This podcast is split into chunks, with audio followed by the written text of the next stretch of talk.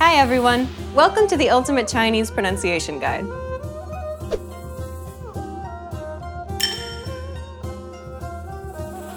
In this lesson, you'll learn about the tones in Chinese. Tone is the use of pitch to distinguish meaning, and it is an integral part of the Chinese language. Just like how mispronouncing a sound or misreading a character can have a huge impact on meaning, using the wrong tone can drastically change the meaning of a word or sentence, too. It is therefore crucial that you learn how to use tones correctly. There are theoretically a total of five tones in Chinese four main tones, which inflect a change in relative pitch, and one tone which is completely neutral. The tones are neutral, 妈 high tone, 妈 rising tone, 麻 falling and rising tone, 马 and falling tone. 骂 As you can see, using the wrong tone can be detrimental to communication. So let's go through them one by one. Ba. Though it isn't officially recognized as a tone in Chinese, we should talk a little bit about what it means to be neutral. To deliver something in a neutral tone is to say it in the most comfortable range without any changes in stress or pitch during delivery. 了 It's the least amount of effort required to deliver something. All other tones are relative to the neutral tone. What this means is that a high tone is only high relative to the speaker's normal, neutral range. So the neutral tone is like the base for all other tones. Neutral syllables do not need to be marked with any accents in written notation. The first tone is the high tone. It's marked with a horizontal line above the letter.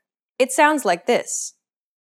书 It's pronounced high and steady, and the pitch should be kept at the highest range that's comfortable for you. 包 The key point here is to keep it even across the whole syllable. 书包 Now you try. 书包 The second tone is the rising tone. It's marked with a rising diagonal line going from left to right. It sounds like this. 人 It has a rising intonation and kind of sounds like you're asking a question. 烦 You should start from a comfortable range and then rise from there.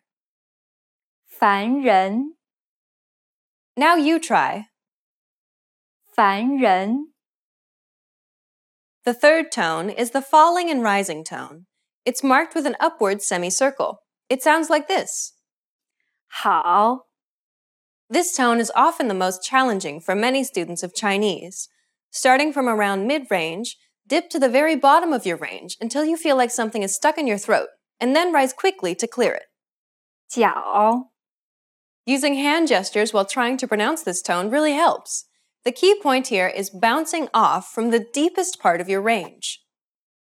雪 Now you try. 雪 The fourth and final tone is the falling tone.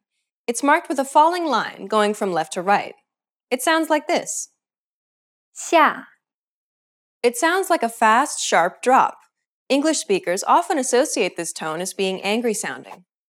课 It might help to imagine a pencil dropping as you're pronouncing this tone. 下课 Now you try. 下课 Now you know how to produce tones in Chinese. In the next lesson, we'll cover tone change rules in Chinese. Are tones as hard as you thought they were? Please comment and share your thoughts. See you in the next Ultimate Chinese Pronunciation Guide lesson.